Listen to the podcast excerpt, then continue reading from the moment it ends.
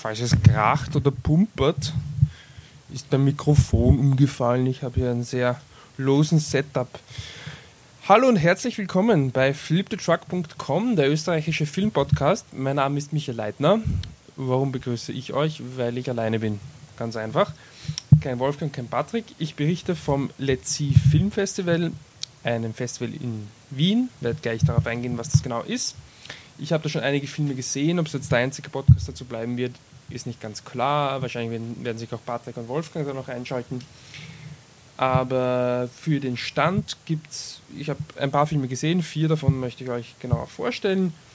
Und zwar sind das in der Reihenfolge, in der wir sie besprechen werden, ja, Box, You Carry Me und die Dokumentarfilme Invisible City und Naked Island. Gut, soweit, so gut. Was ist das Let's See Film Festival? Das ist ein, wie gesagt, in, in Wien stattfindendes Filmfestival oder das stattgefunden hat, womöglich, je nachdem man es hört. Und zwar findet es zum vierten Mal statt und Let's See schreibt man mit C, also Let's schreibt man ganz normal und See eben C-E-E. -E. Und warum? Weil C, also CEE, e, steht für Central and Eastern Europe und dementsprechend beschäftigt sich das Let's See mit Filmen aus Mittel- und vor allem Osteuropa. Also vor allem das Stichwort Ex-Jugoslawien, glaube ich, kann man da schon reinwerfen. Viele Filme aus, aus diesen Staaten sind da dabei. Und, aber prinzipiell eben Filme aus dem Osten. Und ich finde das Ganze eine, um das mal so zu sagen, eine echt echt coole, runde Sache. Wie gesagt, findet zum vierten Mal statt und ist damit schon noch ein sehr junges Festival, das auch von dem, was ich mitbekommen habe, auch wenn ich jetzt keine offiziellen Zahlen habe, naja, sagen wir mal, noch nicht so wahnsinnig gut besucht war bislang, was meine bisherigen Erfahrungen in diesem Jahr betrifft, denke ich, hat sich das jetzt auch nicht so wahnsinnig zum Positiven verändert und das äh, finde ich schade. Es ist auch so, dass auch, auch wir jetzt von Flip the Truck eigentlich erst sehr sehr kurzfristig auf das Festival aufmerksam geworden sind, also erst kurz vor Beginn. Ich meine, ich, ich kannte es zwar schon seit, seit Anbeginn, aber also seit Beginn des Festivals vor, vor vier Jahren, allerdings, oder vor drei Jahren, pardon. Allerdings hatte ich vergessen, dass es jetzt heuer auch wieder stattfindet und dass wir da eigentlich äh, durchaus berichten können darüber. Also es ist auch bei uns ein bisschen in den Hintergrund geraten, fast ein bisschen in Vergessenheit geraten, weil es einfach nicht entsprechend beworben wird. Es ist natürlich auch immer eine, eine, eine Frage des Geldes. Leider, wie gesagt, spürt man das auch bei den, bei den Besucherzahlen, weswegen ich auch immer so ein bisschen überrascht bin jedes Jahr, dass es noch gibt, muss ich ehrlich sagen. Aber immer positiv überrascht und das ist, soll jetzt auch irgendwie so ein bisschen ein, ja, eine Aufforderung sein, falls es jetzt noch läuft, je nachdem wann der Podcast online geht oder auch daneben für nächstes Jahr geht es zum Let's See. Es ist wirklich eine, eine coole runde Sache, wo man Filme sehen kann, die man zum Teil sonst überhaupt nicht zu sehen bekommt, auch teilweise gar nicht auf DVD oder wie auch immer besorgen kann. Das heißt, die wirklich nur bei dieser einen Gelegenheit, zumindest fürs, fürs äh, österreichische Filmpublikum, nur bei dieser einen Gelegenheit zu sehen sind.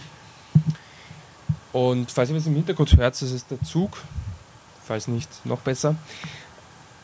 Und deswegen, ja, wie gesagt, finde ich eine richtig coole, runde Sache. Ist auch echt ein, ein tolles, also finde ich, ist natürlich auch ein bisschen Geschmackssache, aber für mich ein echt cooles Feeling. Es sind immer sehr viele, also viele Leute sind prinzipiell nicht dort, aber viele der Leute, die quasi hinkommen, sind vom, also, also mit, mit Migrationshintergrund aus dem Land, von dem der Film eben gezeigt wird. Das heißt, die schauen sich dann, weil alle Filme mit Untertitel gezeigt werden, bis auf ein paar Ausnahmen in diesem Jahr, aber prinzipiell werden alle Filme mit Untertitel, äh, mit englischen Untertiteln im, im Original gezeigt und die dann eben wirklich Filme in der Originalsprache schauen. Das finde ich ja eigentlich eine irrsinnig coole Sache. Du hast rund um den Kinosaal auch immer wieder, wenn du Gespräche, ja, nicht belauscht, aber halt irgendwie mitbekommst, dass da Leute reden, sind die halt oft dann auch in der Sprache des Filmes.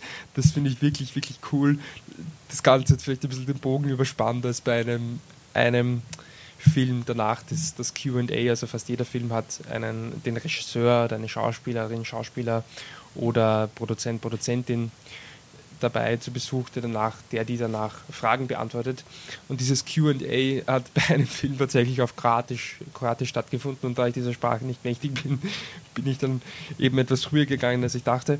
Aber nichtsdestotrotz, das ist vielleicht ein bisschen, ja, war vielleicht ein bisschen viel des Guten, aber prinzipiell finde ich es nicht cool, dass da eben ja, die, die doch Multikulti-Stadt Wien hier äh, sich einmal von einer wirklich offenen Seite zeigt. Das finde ich richtig, richtig äh, eine coole, runde Sache und deswegen nochmal, äh, ja, falls ihr von dem noch nicht gehört habt, von dem Festival oder es irgendwie so ein bisschen in Vergessen geraten ist, ist auch bei euch, dann ist es, findet immer, glaube ich, im Oktober statt oder eben, eben zu Beginn des Herbstes oder im, im Herbst eben und ja, kann man sich auf jeden Fall notieren. Gut, soviel zur Einleitung und dann gehen wir eigentlich direkt los. Wie gesagt, ich habe fünf Filme bis jetzt gesehen, einen werde ich verschweigen, nicht weil er so schlecht ist. Ich werde jetzt auch den Titel bewusst nicht nennen, sondern ganz einfach, weil es einer der Filme ist, die auf einem Festival untergehen. Man sieht vorher Filme, man sieht nachher Filme und das ist der Film dazwischen, der eigentlich Platz zum Atmen bräuchte, wo man sagt, okay, da muss ich mich darauf einlassen und nicht schon, will nicht schon zwei Filme gesehen haben und eigentlich schon eher müde sein und vor allem auch danach nicht gleich wieder einen Film sehen, sondern das ist wirklich ein Film, wo ich sage, da brauche ich Zeit, da muss ich mich darauf einlassen und da muss ich auch Platz zum Atmen geben, sozusagen in meinem Kopf ihn entwickeln lassen und die Zeit hat man halt auf einem Festival oft nicht und deswegen ist ein Film, ich würde ihn sogar gerne nochmal sehen. Wie gesagt, ich erwähne ihn jetzt nicht, weil es irgendwie noch negativ rüberkommt. Gut, die anderen vier Filme besprechen wir und wir beginnen mit dem Film, den ich zuletzt gesehen habe und zwar geht es um Box. Das ist ein rumänischer Film von Regisseur Florin Serban. Ich hoffe, ich spreche ihn richtig aus. Und ein Film, der mit Laiendarstellern zusammengearbeitet hat und auch die, die Geschichten der, der Darsteller zum Teil ein bisschen hineingearbeitet hat in den Film. So auch beim Hauptdarsteller Raphael Florea. Er spielt einen jungen Boxer und ist eben auch im Wahnleben äh, Boxer, der Raphael heißt, also auch da sehr nah an der Realität sozusagen. Und er, äh, also er, er fühlt sich hinzugezogen äh, zur, hingezogen, pardon, hingezogen zur Schauspielerin Christa, gespielt von der Hilda Peter, ist eine, eine ungarische Schauspielerin und ist aber eigentlich, also sie ist wesentlich älter, hat eine Familie und er ist ich glaube, 19 Jahre alt und geht eben jeden Tag in die Box, zum Boxtraining und versucht sich da eben irgendwie zu verbessern und hat dann auch so in Anführungszeichen Erfolge. Und sie lebt eben eigentlich ihr, ihr Leben als Schauspielerin, das eigentlich recht, recht ruhig ist im Vergleich dazu und sehr, ja, nicht mehr etwas, äh, sie ist ein bisschen ein reiferer Charakter. Dennoch läuft er eben wirklich immer, immer nach und, und äh, schafft es eben auch, dass sie sich dann, dann treffen und ähm, ein bisschen ineinander verlieben. Das Ganze ist so eine Mischung aus einer Art Sozial- Drama, das jetzt nicht ultra dramatisch ist, und eine Art Liebeskomödie, die jetzt nicht ultimativ lustig ist. Das ist jetzt total wertfrei nochmal gesagt. Und ja, also was mir auf jeden Fall mal ähm, bei dem Film gut gefällt, ist auf jeden Fall die Hauptfigur. Also jetzt weniger Schauspieler, der eh grundsolide ist, kein, kein Thema, aber einfach die Art und Weise, wie der Charakter geschrieben ist. Ich finde auch seine, seine Geschichte wirklich interessant. Also er geht eben in, in diese in diesem äh, Boxclub und es entwickelt sich dann zwar eigentlich eine recht, ja, was man jetzt spoilern soll, aber die er bekommt einen neuen Trainer, der meint, ja, ich, ich mache schon was mit dir und komm zu mir und ich, ich check das schon alles und er ist eigentlich eher skeptisch, der Raphael, aber geht halt trotzdem zu ihm und wird dann für einen Kampf engagiert gegen einen anderen äh, Schüler von dem Trainer, der der eben schon ein bisschen weiter ist in seiner Karriere und ja, ist einmal Stichwort on the Waterfront, falls jemand den Film kennt mit, mit Marlon Brando aus den 50ern. Es ist halt, es entwickelt sich diese, diese klassische Boxergeschichte, dass man eben, was eben auch so sein wird im, im wahren Boxerleben, dass dann der Raphael dazu aufgefordert wird, den Kampf zu verlieren und es ist dann eben dieser Konflikt, dieser Scheideweg, an dem er steht. Macht er das?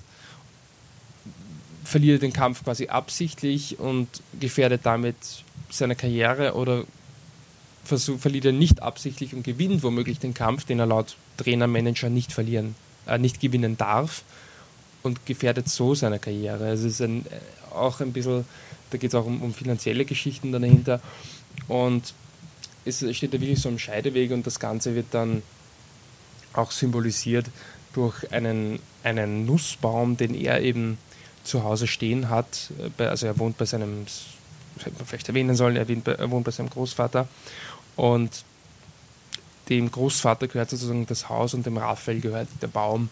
Und der Opa meint halt irgendwann, ja, du musst den, du musst den, den Nussbaum fällen. Niemand weiß eigentlich warum. Und er will sich eigentlich zuerst dagegen wehren und dann hackt aber wie ein Verrückter darauf ein. Und das Ganze ist eben auch, ja, so ein, also steht stellvertretend dafür, dass er eben um Anerkennung kämpft und zunächst eben vom, vom Großvater eben wenig Anerkennung bekommt und dann eben in weiterer Folge auch von sich selbst nicht mehr.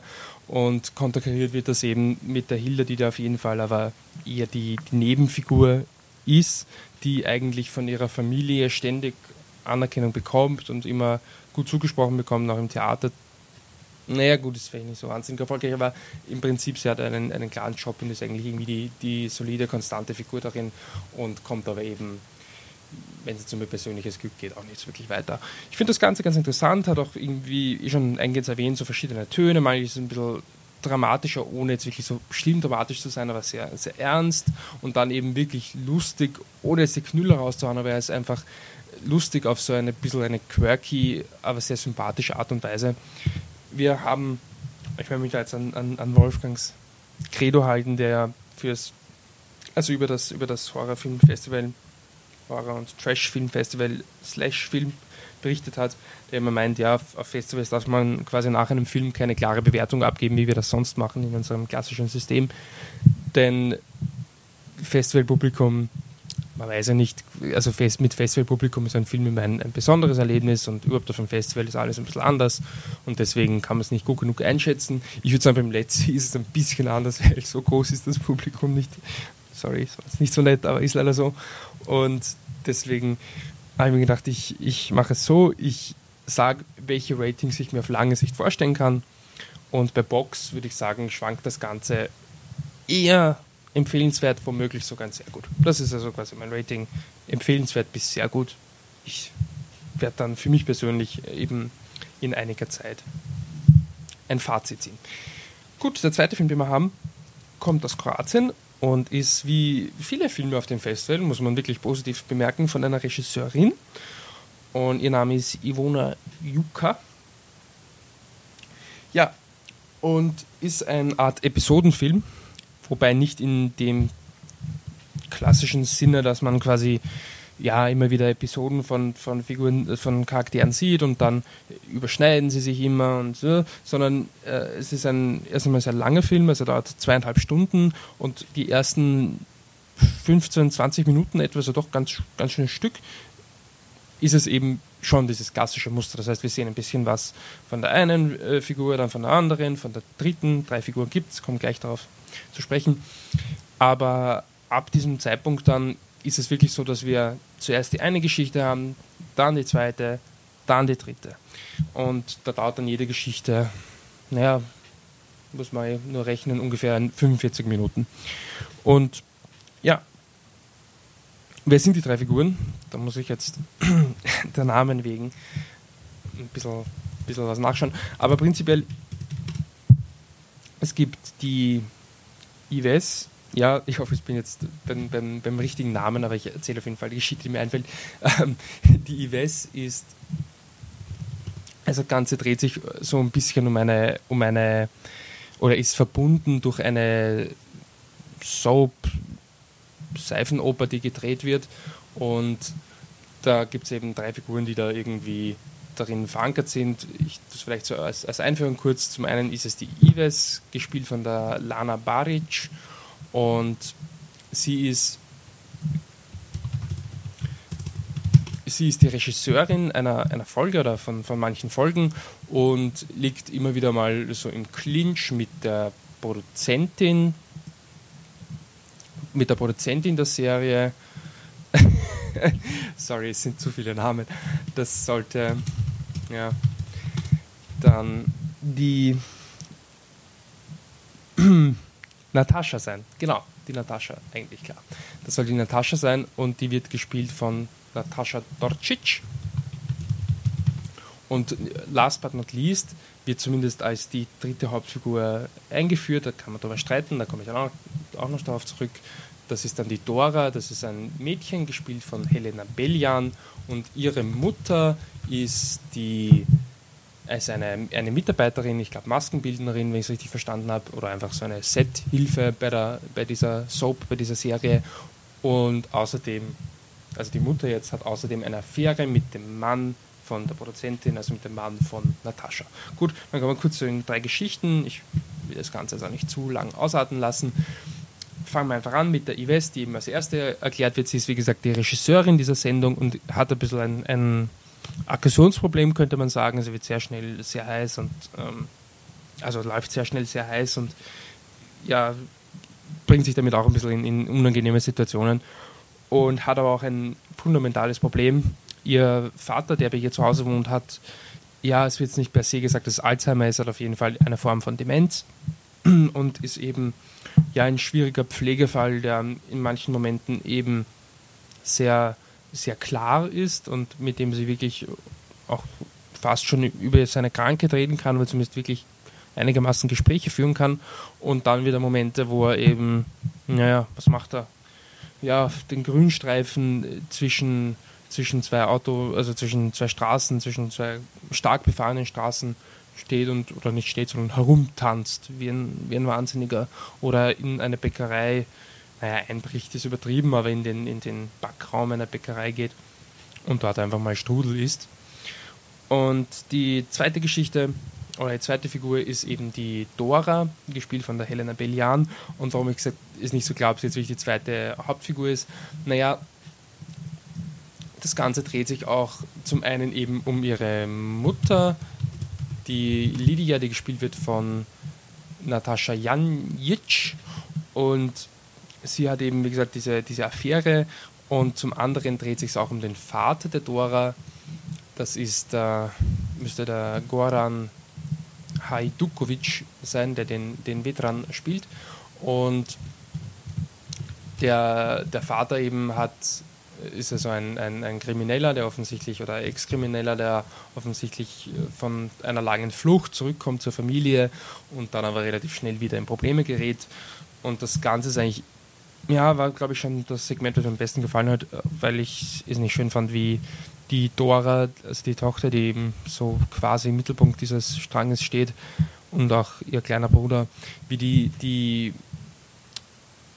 also die Mutter eigentlich als Feindbild darstellen oder sehr negativ erleben und den Vater sehr positiv der Vater ist schon so der Typ, der kümmert sich schon gut um die Kinder und so, keine Frage, aber wie gesagt, ist auch einfach wirklich ein, ein Krimineller, der auch sich schwer tut, da wieder zurück ins Leben zu finden und äh, die Geschichte fokussiert sich dann schon sehr auf ihn auch und wie er eben mit den Kindern umgeht. Und die dritte Geschichte, so ist jetzt schnell drei Geschichten zu erzählen, ist ein bisschen viel für die Zeit, die ich mir geben möchte, ist eben die Geschichte von der Dora, der Produzentin. Sie hat eben den Ehemann, der mit der Mutter von der Dora eine Affäre hat, da kommt sie dann im Laufe ihrer Geschichte drauf.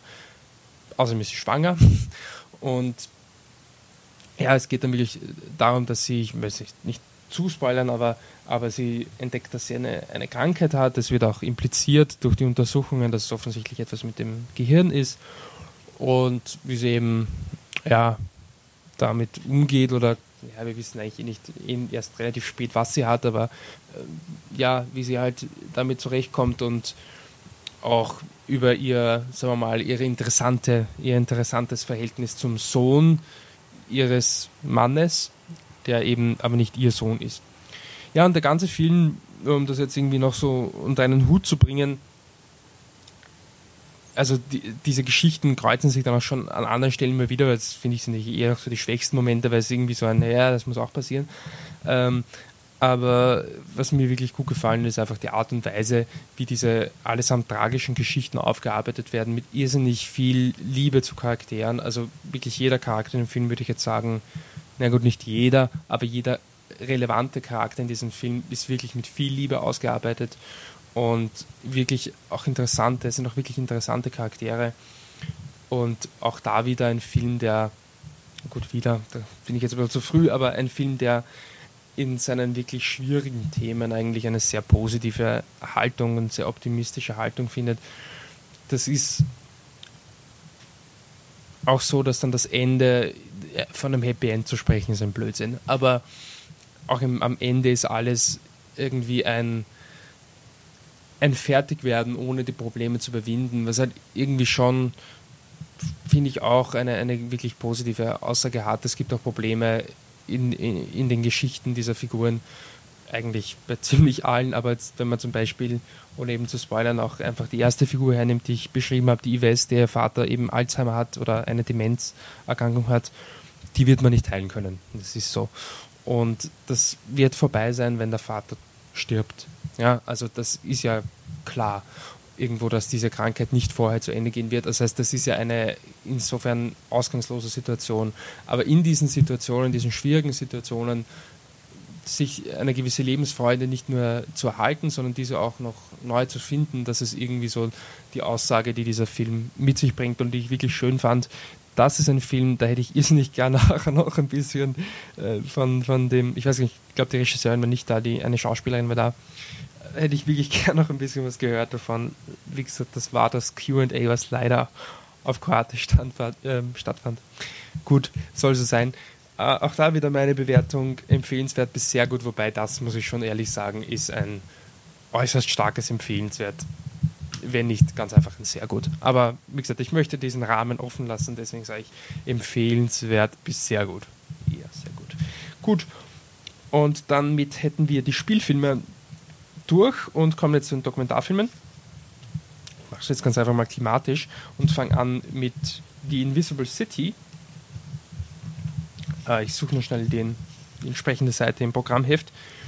The Invisible City ist ein Film vom lettischen Regisseur Viestus Kairisch. Ich, da wieder, ich hoffe, ich spreche es richtig aus, aber keine, gibt keine Garantie ab. Und spielt in Tschernobyl. Ich glaube, wir kann fast voraus, das fast schon als Allgemeinwissen voraussetzen, aber nur kurz in, in Tschernobyl, also in der Ukraine, gab es 1986, glaube ich, war es, also in den Mitte der 80er, ein, ein Unglück mit einem Atomkraftwerk und seither sind große Teile dieser Stadt als Todeszone quasi evakuiert und nicht belebbar oder zumindest nicht legal belebbar. Und dieser Gesetzgebung und auch diesem Hausverstand, weil wer möchte sich schon radioaktiver Strahlung aussetzen? Ja, dieser, diesem Hausverstand und dieser Regelung widersetzen sich aber immer noch einige, also gar nicht so wenige Menschen anscheinend. Das wurscht später. Und zwar ist es so, dass es da einige Dörfer gibt in Tschernobyl, wo es eben Menschen gibt, die sehr wohl noch dort wohnen oder sogar erst hingezogen sind, weil das eben ja ein sehr verlassenes Örtchen ist natürlich oder diese Dörfer sehr verlassene Örtchen sind und es eben schon, ja, wenn man so ein Aussteigertyp ist, jetzt abgesehen natürlich von der, von der radioaktiven Belastung schon so ein Stück weit ein, ein Paradies darstellen kann. Und da sind wir eigentlich auch schon so ein bisschen bei der Thematik des Filmes, aber ich möchte noch kurz die, die Charaktere, die Protagonisten ähm, äh, beschreiben. Es geht da um drei Personen. Es kommt nicht ganz raus, eine der drei Personen ist ein älterer Mann, der relativ wenig gezeigt wird. Es kommt nicht ganz raus, ob der im selben Dorf wie die anderen beiden Personen lebt. Das kann ich deswegen jetzt auch nicht sagen. Die anderen beiden Personen wohnen, sind nicht direkt Nachbarn, aber wohnen in der Nähe voneinander, ohne jetzt irgendwie zusammen da eine Kultur aufzubauen, aber die sich auch, treffen sich auch regelmäßig. Das eine ist eine 85-jährige alte Frau, die ähm, die nie aus, aus Tschernobyl weggegangen ist. Die hat sich also dieser Zwangs Zwangsevakuierung widersetzt und lebt eben noch immer dort. Und äh, ja, sie ist eine, ja, ist nicht, ähm, eigentlich ist nicht witziger, schräger Charakter, die eigentlich immer gerade raussagt, was sie sich denkt und so ein bisschen das humoristische, lustige Element des Films ist. Und dann gibt es das, würde ich sagen, so richtig interessante Element des Films, und das ist der Igor, eben ein junger Mann, das vorher kurz angeteasert, der freiwillig, also natürlich wohnen die anderen auch freiwillig dort, aber der wirklich so freiwillig dort wohnt, dass er wirklich dorthin gezogen ist. Und ist eben wirklich so ein klassischer Aussteigertyp, könnte man sagen, klassischer Aussteigertyp mit weniger klassischer Ortswahl. Und er kommt eben, glaube ich, aus Kiew oder zumindest einer, einer ukrainischen Großstadt. Und er hat sich eben dort auch niedergelassen. Und er ist wirklich der interessanteste, die interessanteste Figur des Films, weil er weil das halt schon ein sehr radikaler Schritt ist. Ich glaube, darauf kann man sich schon, kann man sich schon einigen. Er ist auch sehr intelligent, also dem ist jetzt nicht einfach nur das nicht, sich nicht verlaufen oder irgendwas, sondern der, der weiß schon ganz genau, was er tut und hat dort auch wirklich sein, sein eigenes kleines System aufgebaut, geht regelmäßig fischen und ja, findet auch Tiere, die ganz einfach naturgemäß verstorben sind und äh, ernährt sich dann eben, eben von diesen Tieren und lässt das auch regelmäßig in einem Labor in der Nähe, also das wird nicht ganz genau ausgezeichnet, aber ich nehme an, in der Nähe von Tschernobyl testen und wie, wie belastet das eben ist, das Essen. Und hat sich da wirklich eben und, und ja, wirklich so ein kleines, ja, sehr, sehr altmodisches System mit Brunnen und so weiter. Und ist wirklich, wie gesagt, ein, ein sehr interessanter Charakter. Trotzdem, beide Charaktere sind, also der dritte, es gibt drei Charaktere, drei Protagonisten gibt es. Wie gesagt, der alte Mann wird sehr wenig gezeigt, deswegen sage ich jetzt mal, die beiden ProtagonistInnen, die jetzt wirklich, auf die man sich, auf die sich der Film fokussiert, sind beide eigentlich interessante Menschen, interessante Personen. Allerdings muss man ehrlich sagen, der Film wirkt für mich ein bisschen wie ein Kurzfilm. Also er dauert 68 Minuten und ist damit eh schon nicht wirklich lang, aber man hat schon das Gefühl, das wäre jetzt in 40 auch gegangen, vielleicht sogar in 35, weil der Film die schon ziemlich ausquetscht und dann manchmal denken sie schon, so viel Interessantes ist er jetzt nicht mehr. Ist dem Film womöglich aber auch gar nicht so wichtig, weil es ist schon von der Herangehensweise eher artifiziell, ein bisschen philosophisch das Ganze wird unterstrichen durch eine Oper, deren Namen ja, ich leider Gottes auch nicht, nicht gefunden habe. Da geht es eben um eine Invisible City, um eine unsichtbare Stadt. Und die, also vor allem die alte Frau, ich glaube die anderen Protagonisten doch, andere, die anderen beiden Protagonisten auch, vor allem die alte Frau, liest regelmäßig aus eben von dieser Oper vor, also vom, nicht, nicht, nicht bei ihr Vater ist, sondern vom, vom Regisseur instruiert. Und liest eben Passagen vor, eben über diese, diese Stadt, wo sie eben auch ein, also es ist natürlich nicht ganz so wie Tschernobyl, aber wo auch ein, ein, ein, Angriff stattgefunden hat und sich eben manche Leute widersetzt haben. Und mittlerweile ist diese Stadt sozusagen versunken und ist eben jetzt eine Invisible City. Und zusätzlich wird die, das ist wie gesagt eine Oper, wird auch Musik von dieser Oper immer wieder eingespielt ist womit auch darauf zurückzuführen, dass der Regisseur selber auch Opernregisseur ist und meint, er will unbedingt einmal diese Oper ähm, ja, zeigen. Äh, und das Ganze, also es geht halt wirklich mehr um so philosophische Fragen über den, den, das Zusammenleben zwischen Mensch und Natur und auch hat der Regisseur das eigentlich ganz nett erklärt nachher. Was er halt so spannend fand im ganzen Thema ist, dass das die Hölle ist. Tschernobyl ist die Hölle für, für viele, also für, für die westliche Welt, für viele Menschen ist das, wenn man daran denkt, was da passiert ist und dort zu leben, das ist eine, eine sehr negative, schlimme Vorstellung. Und für die Menschen dort ist es eigentlich Grenze ans Paradies. Da muss man wirklich sagen, das, das kommt auch gut rüber. Das ist, ja, das ist passiert mit dem Mikrofon, Entschuldigung. Ähm, es kommt doch wirklich so rüber.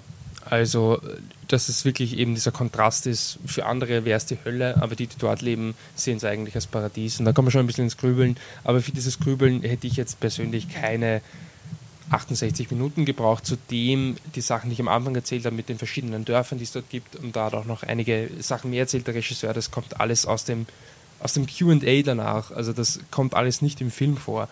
Und das war ich fand das interessanter. Das QA hat, weiß ich nicht, 10, 15 Minuten gedauert. Ich fand es interessanter als die 68 Minuten zuvor. Und das ist halt nicht so das gute Zeichen, wenngleich der, der Dokumentarfilm eben jetzt nicht als Dokumentarfilm im Sinne von ja, Aufklärung oder boah, schaut, was da passiert, zu verstehen ist, sondern eben so eine philosophische Grundhaltung ähm, hat. ich soll einen Rahmen stecken, habe ich mir selbst vorgenommen bei der Bewertung. Ich tue mir schwer. Es ist für mich relativ glasklar ein empfehlenswert. Ich wüsste jetzt nicht, in welche Richtung das noch kippen sollte. Ja, nein, möchte ich jetzt auch gar keine Richtung angeben. Aber das ist, glaube ich, wird auch so bleiben, ein, ein empfehlenswert. Und dann kommen wir zum letzten Film. Und der heißt Naked Island oder im Original Goli. Ich habe die Originaltitel sonst gar nicht vorgelesen, aber sparen wir uns das. Ein kroatischer Film, noch einer von Tiha Gudac und mit Tiha Gudatz, der Regisseurin, sind wir eigentlich schon mittendrin im Thema. Es geht nicht um sie, aber es geht um ihren Großvater. Sie widmen also ihrem Großvater sozusagen einen Film. Hintergrund ist, dass ihr Großvater als also noch vor der vor Tihas Zeit, vor der Zeit der Regisseurin einmal für vier Jahre lang sozusagen verschwunden ist. Das war Ende der 40er, Anfang der 50er mit vielen oder mit, mit, mit starken, schweren Narben am Körper zurückgekommen ist und über die Zeit eigentlich nie geredet hat. Was ist passiert? Der Film verkauft sich so ein bisschen, zumindest wenn man jetzt das, das Presseheft liest und auch am, am Anfang des Filmes, als würde dieser Frage auf die Spur gehen. Was ist passiert? Aber ich spoilere euch überhaupt nicht, weil ich es euch einfach verrate, weil eigentlich geht es im Film nicht darum, was, natürlich geht es um das, was passiert ist, aber es geht nicht um dieses Entdecken, was ist eigentlich passiert. Passiert ist nämlich folgendes: ähm, Das Ganze sind wir natürlich wieder in, in äh, Jugoslawien und das kann man schon so, ja, es klingt jetzt wahrscheinlich blöd, aber so als, als KZ des Ostens beschreiben und zwar eben diese Naked Island, die auch im Titel schon beschrieben wird. Das ist die Übersetzung des, des Titels, der, also des, so übersetzt man diese, diesen Ort. Das ist eben eine Insel, wo politische Gegner festgehalten wurden und eben auf sehr brutale und unmenschliche Art gefoltert wurden. Und daraus ergibt sich auch ein bisschen, warum der Großvater danach nie wirklich gern darüber geredet hat. Nicht nur, weil es eine schreckliche Zeit war, sondern auch, weil die eben auch nach dieser Zeit viele der, der, der ehemaligen Häftlinge oder eigentlich bis vor kurzem alle dieser ehemaligen Häftlinge nie darüber gesprochen haben, weil sie einfach immer noch Angst hatten. Es kann ja immer noch irgendwas sein, es kann ja immer noch irgendwie, kann immer irgendwie noch verfolgt werden.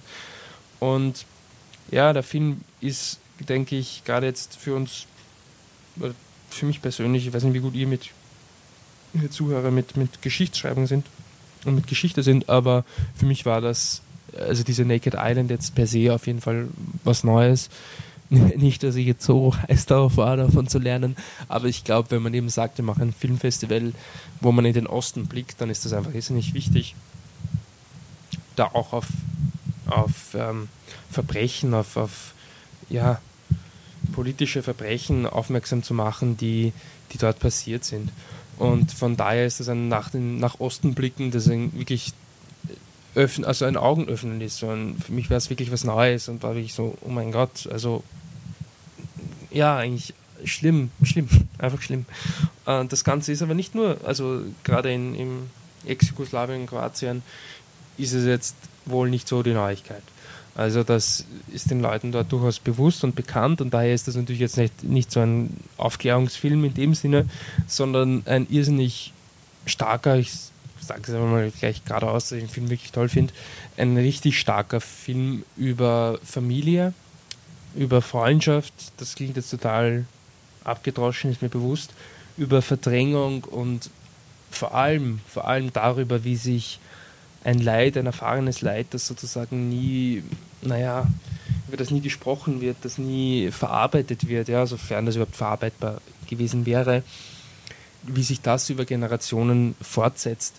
Das heißt auch, dass der Film schon natürlich schaut, okay, was, was war mit meinem, also die Regisseurin, was ist mit meinem Opa passiert und, und geht dem auch nach und beschreibt auch den Opa auf irrsinnig, ja nicht, nicht kitschiger, aber sehr rührende und, und natürlich persönliche, sehr nette Art und Weise.